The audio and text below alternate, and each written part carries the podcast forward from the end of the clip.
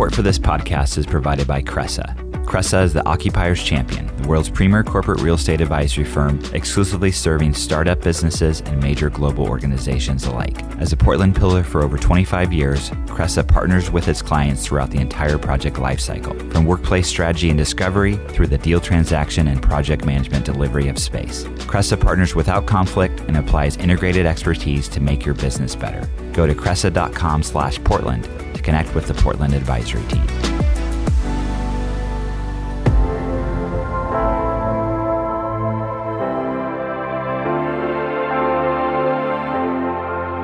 From That Cast Creative, I'm Dan Bruton, and this is the PDX Executive Podcast.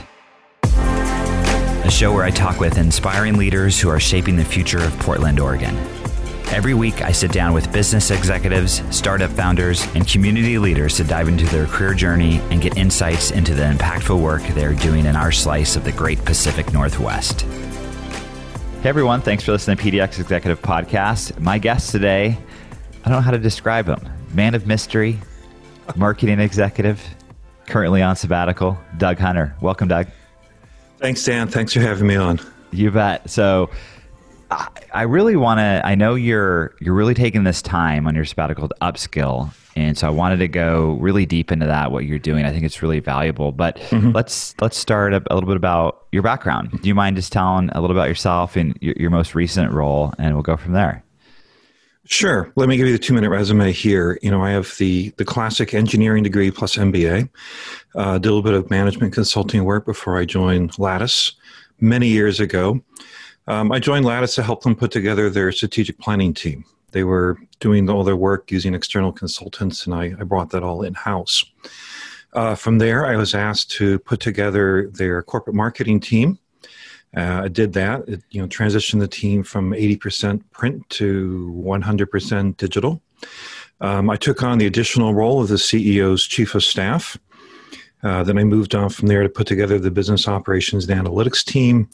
And then finally, at the back end of the arc, I went back to the corporate marketing team and took it from being a digital team uh, to d- demand gen team. Mm-hmm. So, leading that team, I was responsible for all digital, so web, email, social. Uh, also had PR, publicity, uh, trade shows and events, and the creative team, mm. which, which is just a perfect combination of things to stitch it together into a growth marketing uh, or demand gen team, which is yeah. what we did together. And it was a really good ride. It was a lot of fun. How long were you there at Lattice total?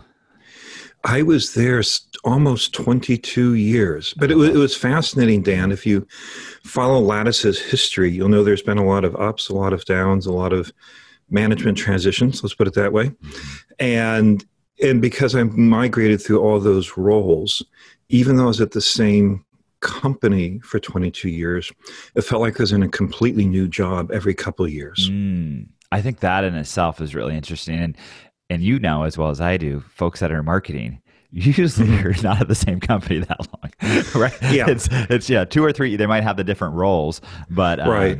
they're they're all you know they leave and, mm-hmm. and out. So mm-hmm. so we'll we'll get into your sabbatical. You were there 22 years. Um, we both know that you're not old enough to retire. You still not at all. Yeah, not, at, not all. all. So um, walk me through the decision. I know it was a very um, I don't want to say calculated, but it's something you you plan for.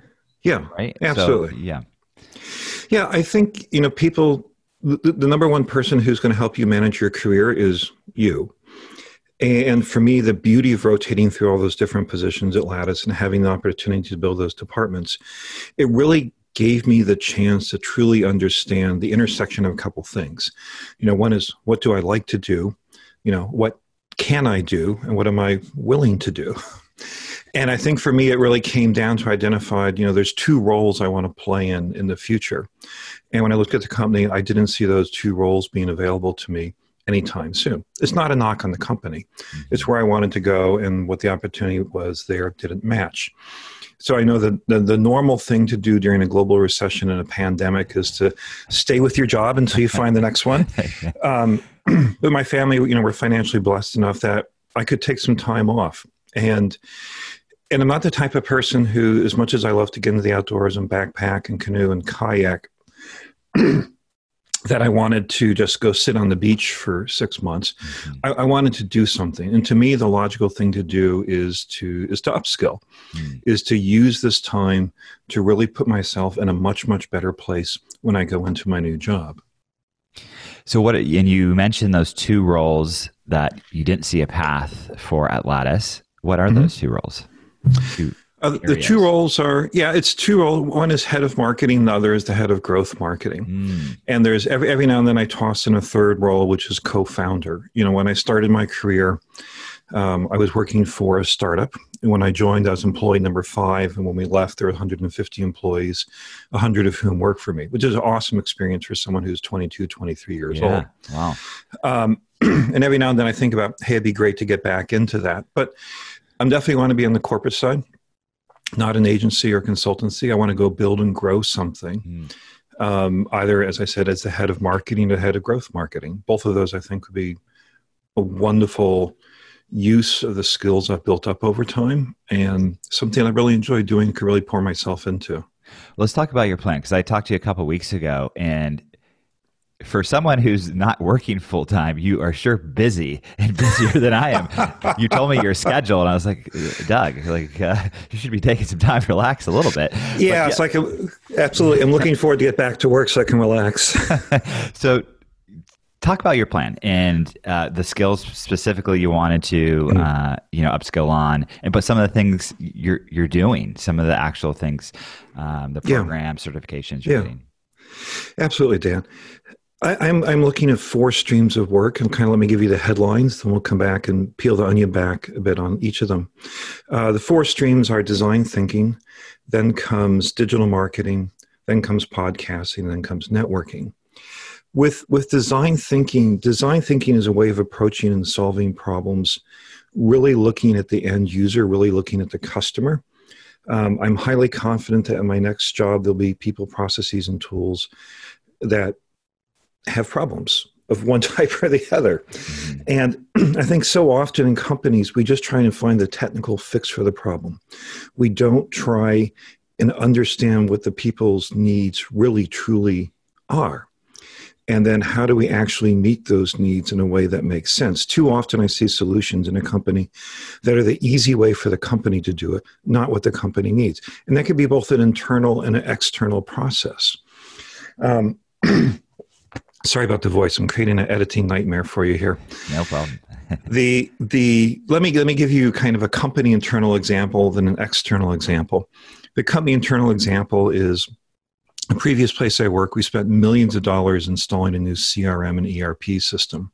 And there were literally dozens of contractors running around putting the system together, configuring it, flipping bits, and all sorts of things like that but the total number of UX or CX, user experience or customer experience designers on the team was exactly zero. And it showed. you know, you look at some of the screens on this multi million dollar system, and the data is just spewed on there right. in no particular order. And it made it really difficult to use. Now, now, my team for our system, because we were coming at this from a digital marketing perspective, we were bringing in a a philosophy of you know don't make me think you know the mm-hmm. system should be so intuitive it's highly usable mm-hmm. you know we designed a flow that mimicked the way we thought our users would uh, actually be using the system and mm-hmm. put you know put in the prompts and the fields to make sure that for this complex internal system people could use it very easily right um, the external example actually comes out of the class I'm taking. There's this firm named IDEO, mm-hmm. who your users, who your listeners may have heard of, mm-hmm. um, who, in conjunction with Stanford D School, are kind of you know the grandfathers, the you know the mentors of design thinking. Yeah, famous for helping Apple get some of their you know products designed. They're, they're the yeah. people who designed the mouse. Yeah. And there's a lot of things that you see and touch and feel on a daily basis that were influenced by IDEO. So I'm, I'm in a cohort of people. I'm taking their Fundamentals of Design Thinking class. Highly recommend it. You know, it's a thousand bucks, so it's pricey, but it's worth every penny. It's the mm-hmm. best online class I have ever taken. That's great. Um, but we had to do this project, and the project starts off with how do you make life easier for people in their 70s? Mm. And then you narrow it from there. And what I narrowed it to was how do you make self checkout machines easier to use? for pe- for senior citizens for everybody. well, for everybody. yeah, no, no, no, absolutely. and so you know, I went out and did some field study, and I just watched people using these machines at a couple different stores. And and it, the concept is really simple. The groceries are on the left, you run them across the scanner, and you put them, you know, the groceries on the right to bag them up. So if you have a transaction that's from flowing left to right, the logical place for the receipt to be is on the right at the end of the transaction. so at Fred Meyer, the receipt is in the upper left. Mm-hmm. At Home Depot, the receipt is down by your knees. Yeah. And just watching person after person being unable to find the stupid receipt. Right. Um, or just watching like at one store, uh, three out of four seniors could not complete a transaction without calling for help. Mm-hmm. And the store basically had to have a full time employee to do nothing other than to walk seniors through how to use the machines. And if, if you forget the user experience, just the financial cost to the store, they're paying 50 to 80K a year because they have lousy design on their yeah. machines. So there's an internal and an external example of the value of design thinking and I and I'm curious to know like this cohort you're in. Uh, it sounds like a great program. What's the makeup of the type of folks in there? Are there a lot of people that are in transition, younger people? I'm really interested in uh, just the makeup. Oh, it, is, it has been so fascinating now that now that we're in this digital Zoom world. Yeah. Um, they they run multiple sessions, and if you join the morning session as people from the U.S. and Europe, you join the afternoon session as people from the U.S. and Asia. So I've been getting to know people all over the world. Cool. And it's a combination of people at all different ages and all different stages in their careers and all different uh, industries. It, it is one of the most diverse things I have ever been involved with. And they have a whole set of instructors uh, and coaches that come alongside you as you're going through this mm. and hmm. going through the exercises. It, it has been such an awesome experience. That's great. So let's uh, let's move on to number two. What was yep. number two on your list? Number two is digital marketing. You know, the whole world is going digital. There's still a, real life component, of course, um, but everyone spend a lot of activities happening online. You know, for many companies, the first couple touch points you have with your customers is digital. Mm-hmm. And so, helping people being able to find you and then creating a better experience is really key nowadays. And so, the number one digital platform right now, uh, you know, at least according to the government's lawsuit, is Google. yeah. So I, I, am focused on two streams in there. One is Google AdWords, and the other is Google um, Analytics. Hmm.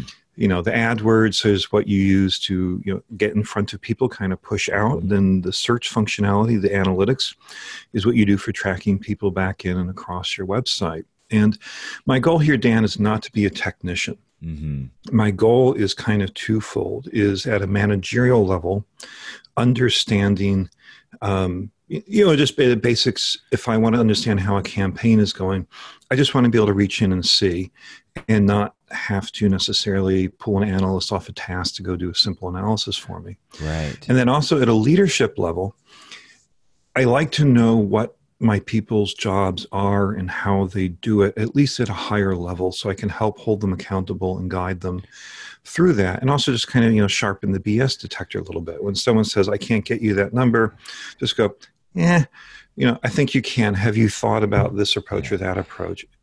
But the goal is not like you said, it's not to be a micromanager or just no. do it yourself. It really no. is.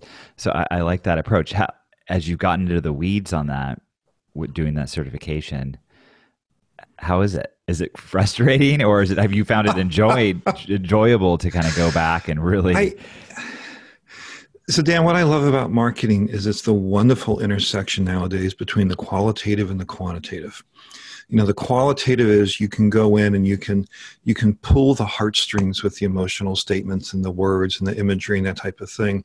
And the quantitative is you can measure whether or not it had any type of impact. And, and I'm, a, I'm a nerd at heart. I like the analytics. I like getting to the data. So my frustration has been not necessarily having a sandbox where when i learn something i can go try it out mm-hmm. Um, and so that's what I'm. One of the things I'm really looking forward to is getting back into the next job and just going, oh, let's try this, and you know, let's run this experiment and that experiment. To my last job, we were always running experiments. I always had some portion of the budget allocated to try things because the technology evolves, the market evolves, right.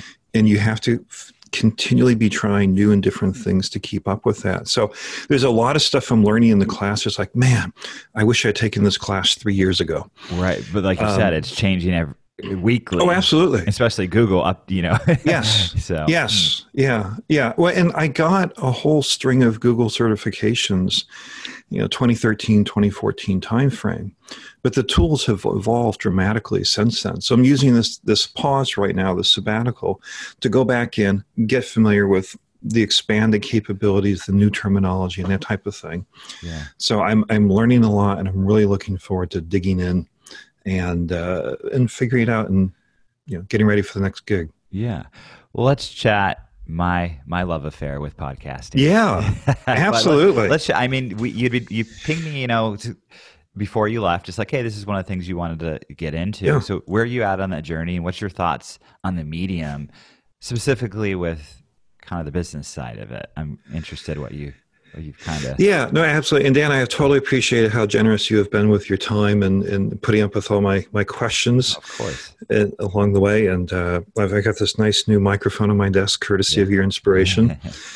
Um, so for me podcasting is really interesting as a marketing leader you know because we had so many platforms before you know, web, email, press, PR, social, magazine. I mean, you just get all of this. So where do podcasting fit in? It's just at a strategic level. How does it fit in? And then if a company decides to do it, then tactically, how do you work with your team to execute it? You know, what's in house, what's outsourced? Mm-hmm. You know, what do we give to someone like VatCast? Where do we go on episodes? Where do we do our own series?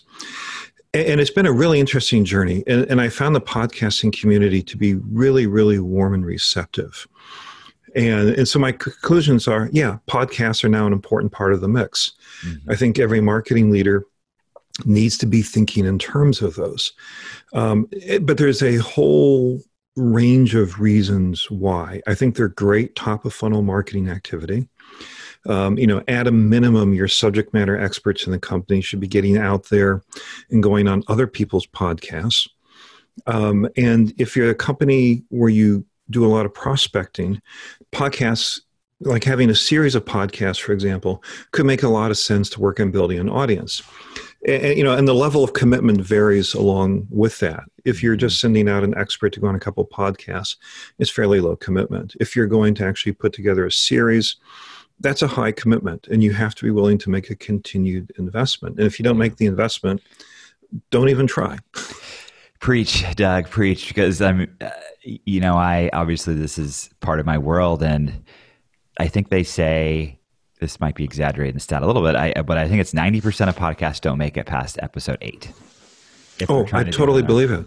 Yeah, and and that that consistency piece and that planning piece is it, it's really hard. I, I mean, I've fallen down a lot of my own podcast. Yeah, because um, there's there's a lot that goes into it, uh, even though it's the, it's pretty straightforward if you're just having a kind of a, a conversation. But on the, mm-hmm. there is a lot, so I'm glad you kind of dug into it. But but and here's what's interesting, Dan, because what you've hit on is sustainability, mm-hmm. which is you know which is an issue I hit on my other platforms at my last job. You know, because if you have eight different platforms, if you're trying to generate eight different types of content, it's impossible mm-hmm. unless you have a massive team, and that's where content reuse really comes in.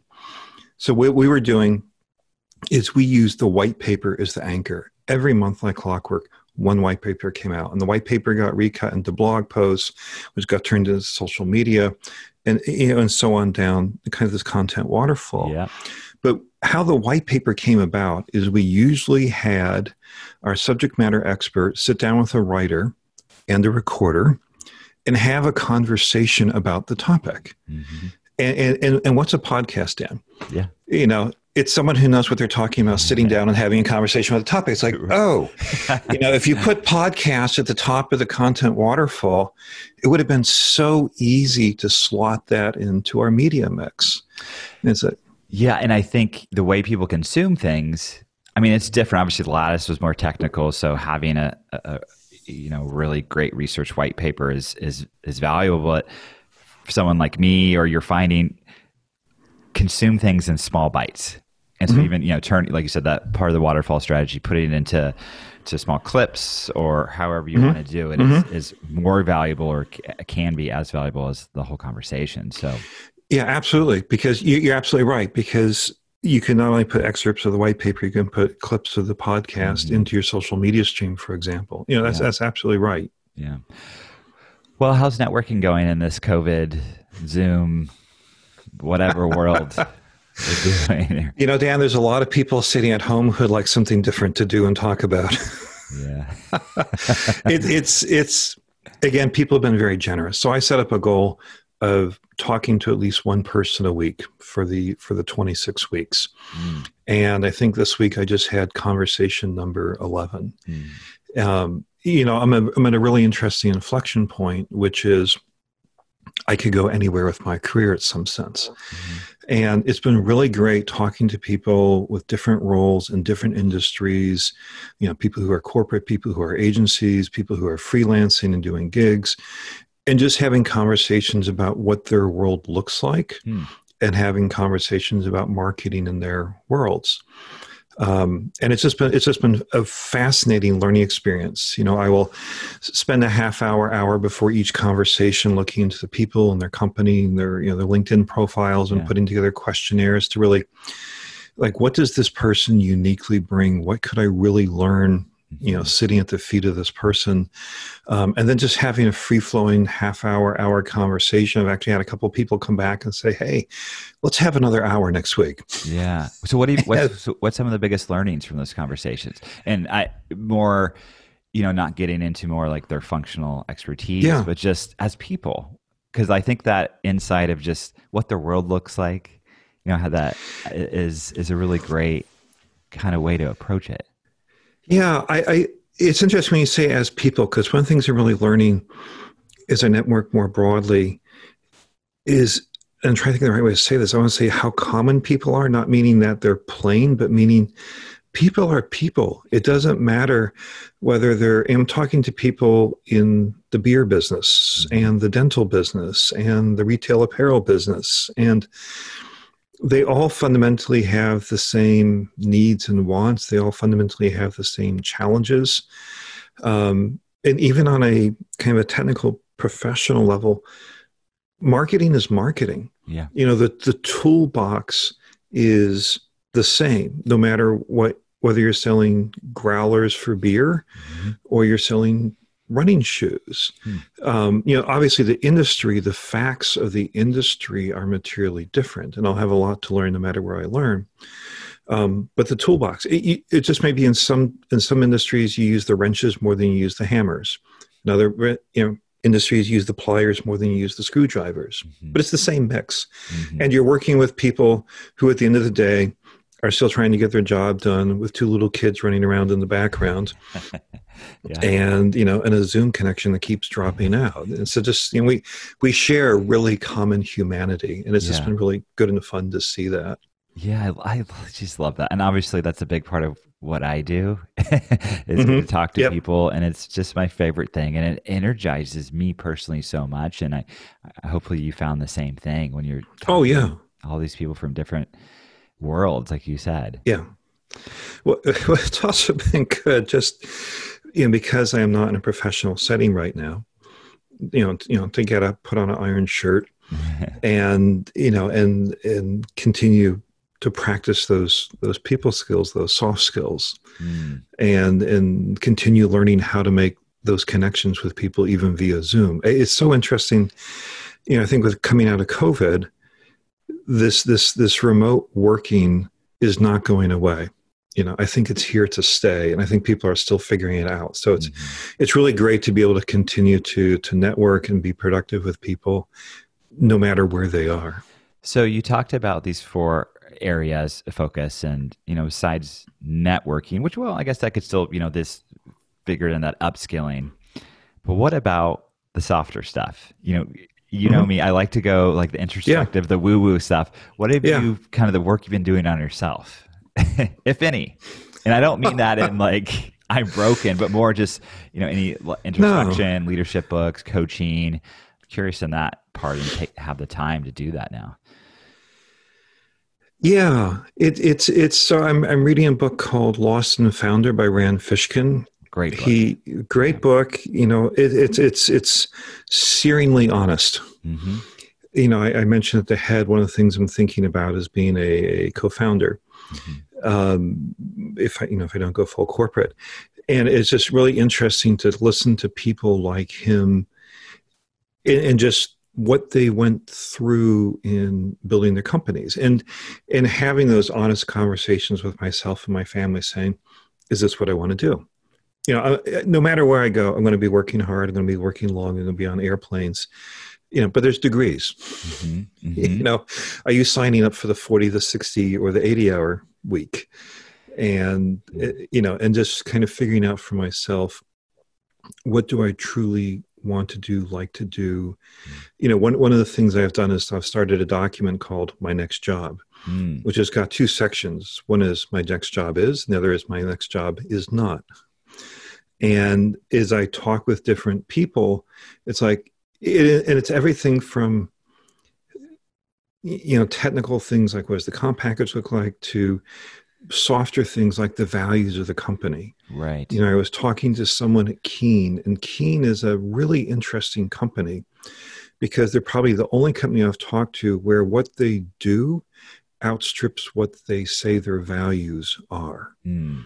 You know, they mm-hmm. they do more in sustainability, they do more in diversity inclusion than many many companies and they just don't talk about all of it because it's mm-hmm. so ingrained in their DNA. And so, kind of forcing that introspection about, well, how much do I really value the values mm-hmm. uh, at a company? You know, how much do I care that the company is really, truly living what they say, as opposed to just kind of greenwashing or blackwashing it. Yeah.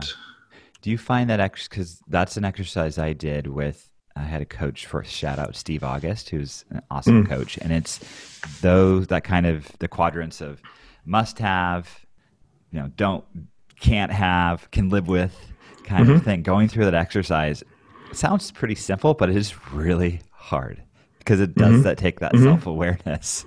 Yeah. And so yeah. it's it's a it's a challenging exercise, and a lot of people like me had put it off for a long time because I like to just jump into things or opportunities. So well, and for me as an ex-engineer coming out of a technology company, mm-hmm. you know, touchy-feely woo-woo. Mm.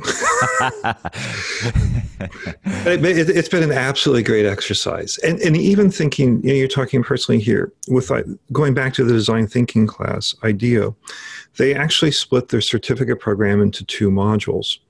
The second module is about how do you get your insights into action? How do you actually get a prototype built and developed and a product out the door? Mm-hmm. The whole first module is about empathy.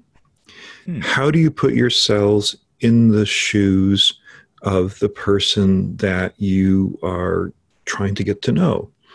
And, and, they will go to the extent of you know, if they're working with senior citizens, they'll do things like they'll tape up their hands and then go to the grocery store so they don't have as much mobility in their fingers. Or they'll, they'll intentionally put Vaseline or something on their glasses to simulate somebody with cataracts. I mean, this is this is deeply, deeply getting into understanding. Mm-hmm. You know, so like when I was doing my field research, you know, on the self checkout machines, I went to a store I'd never been to before to try and use this completely new and unfamiliar machine and get the experience. And I think developing empathy is a really, really key skill, especially for a leader, because mm. fundamentally, the more senior you get, the less you're dealing with the tools and technologies and processes, and the more you're dealing with the people. Mm. And the more you can understand your team and what they're going for, because you bring your whole person to work, you can't mm. leave it all at the door. You can suppress it and not show it yeah. But fundamentally, you're working with people, and how do you help them be the best they can? You know, this that's something I've been thinking about so much these past six months. Is what's the ROI of empathy? I think it's mm-hmm. pretty high, especially it's huge. during this whole huge pandemic. And yes, it's been a huge area of focus on me, and it's really interesting to hear that as part of that design. Yeah, you know, that's yeah. a, a module. Hmm. Well, what's next, Doug? What what's are you going to do? I know you have this time. You you you know you put this um, laid out, and I think it's you said twenty weeks or tw- uh, whatever. Twenty six, six 26. months. So how you how you tracking on that?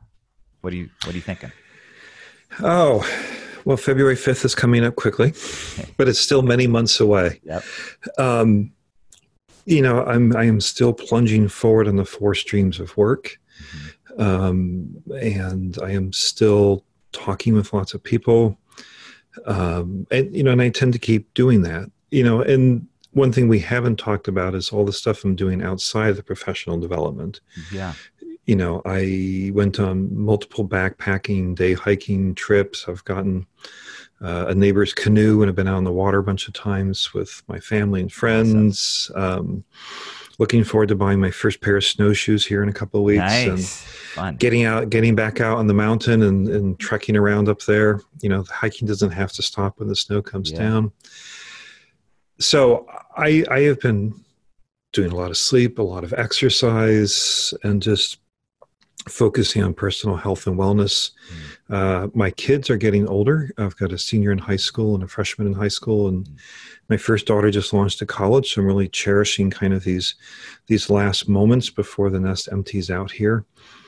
Um, so professionally, it's stay the course, and personally, it's just really continued to um, work on becoming I don't want to say working becoming healthier because implies I was sick, but just it, it's you know it, yeah. it I, I, think it goes back to discussions before about you know empathy and self care and stuff like mm-hmm. that. Just really working on becoming stronger. Yeah, no, that's and, really yeah. important, and, and thanks for sharing that about the the other side of things and just you know I neglect my health. Uh, it's something I'm trying to get better at, but it's great to hear you, know you taking the time to do that. And another thing I'm interested in, we'll have a few more questions, and um, how are you going to position this? So when you go back to the market, mm-hmm. whether it's you know starting your own company, or working for someone else, mm-hmm. how are you going to position this time? I think that's valuable for people to hear that have taken transitions. Absolutely, yeah, absolutely, yeah. No, and that was a concern because you know the mantra is people like to hire people who are employed, not people who are unemployed, mm-hmm. and you know, it was interesting when I first sent around the email at Lattice saying, "Hey, I'm leaving." You know people and, and i laid out this is my plan. I'm planning to take six months to upskill and do these things. And you know we get phone calls saying okay doug what's the real story? And and the answer is that is the real story. Right. I, it's it's not typical yeah, yeah. but that is the real story. And I'm sorry, I just lost the question, Dan. No, I'm just like, how are you going to position this? And oh like, yeah, you, you were saying okay. when you yes, left, yes, yes, yes, yes, yes. And, and it's, yeah, it's, right. Yeah. Okay. No, so one of the things I've, you know, as I talked about, for example, I'm earning the the fundamentals of design thinking right. certificate from IDEO, mm-hmm. and then with Google, I'm earning Google certificates. So I've focused on doing things where I will have something that I can stick on the resume. Mm-hmm. So my intent is on the resume, and you'll see this on my LinkedIn profile, is to actually have a job which is called professional sabbatical, and it lists, you know, earned design thinking certificate, earned four Google certificates, you know, met with four podcasting experts, interviewed 20 people. Yeah. Um, I'm also advising a couple startups as well. I've got four different startups that I've been advising, having conversations with.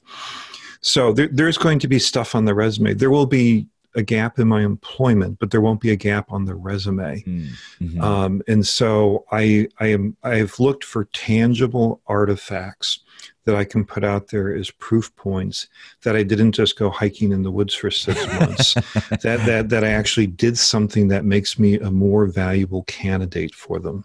And I would argue, even if you did go hiking in the woods for six months, that's interesting. Yes. So. Yes. well, it, it is interesting, and it probably would bring me back a better person than I left. But I, it's not clear to me that all hiring managers are that progressive. Yeah. Well, you know, I always like to end with uh, Portland, and so you've yeah. been you've been with Lattice, you know, those twenty years. Were you always in market here, or was were you based? Some, no, I Okay. No, it's it's a funny question because I've always lived here in Portland for those 22 years. Uh-huh. My team has been scattered literally all over the world. I had people right. here, San Jose, Manila, Shanghai, Tennessee.